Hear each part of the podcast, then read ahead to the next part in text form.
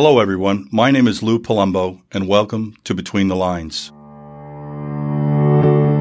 You're probably wondering why we're here doing this podcast. Interestingly enough, it really revolves around our children. They're the future of the foundation of this country, and I'm also gravely concerned about the future of this nation in general.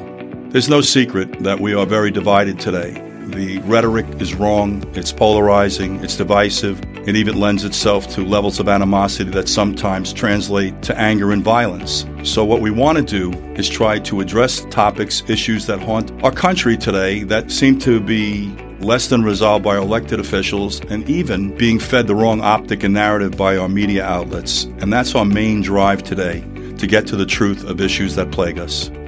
So that you know a little bit about myself, I'm born and raised in the city of New York. Please don't hold it against me. I have attended grammar school, high school, and college in the city, and I've had quite an education both in an academic environment and in the street. I've had a career in law enforcement. I'm still involved in the law enforcement community now approximately 48 years. What I've learned in studying the culture, the sensitivities, the political correctness, I can't even put a dollar value on. I've had the good fortune post retirement from law enforcement to be involved in the security industry. I've been, I would say, quite successful. I've run every major event in this country, including the Academy Awards, the Golden Globe Awards for 14 years, the Republican National Convention, the lion's share of the private security, the World Cup Games back in 94 when it first came to the United States, NASCAR Indy Racing League, Rock and Roll Hall of Fame. I've also had the good fortune of protecting and the honor of protecting appointed officials of our government, cabinet members of the President of the United States under the Bush and Obama administration, worked for cabinet members of China, the Ukraine, Kazakhstan, Uzbekistan, the list goes on. And I've become privy to a lot of information based on my exposure to people and their thought process.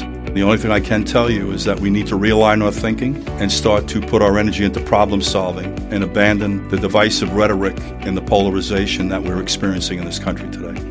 The thing I do want you to understand about me is that I approach problem solving through common sense, logic, reason, and most importantly, the truth. We're not here to color pictures or to feed an agenda or a particular platform that anyone subscribes to, be they political or other. We're here to get to the truth on how to get some of the problems that haunt us every day into alignment and into a better place of thinking. The thing I want people to understand is do not feel despair, do not feel hopelessness. We are a resilient nation. We have the ability to stop and change on a dime.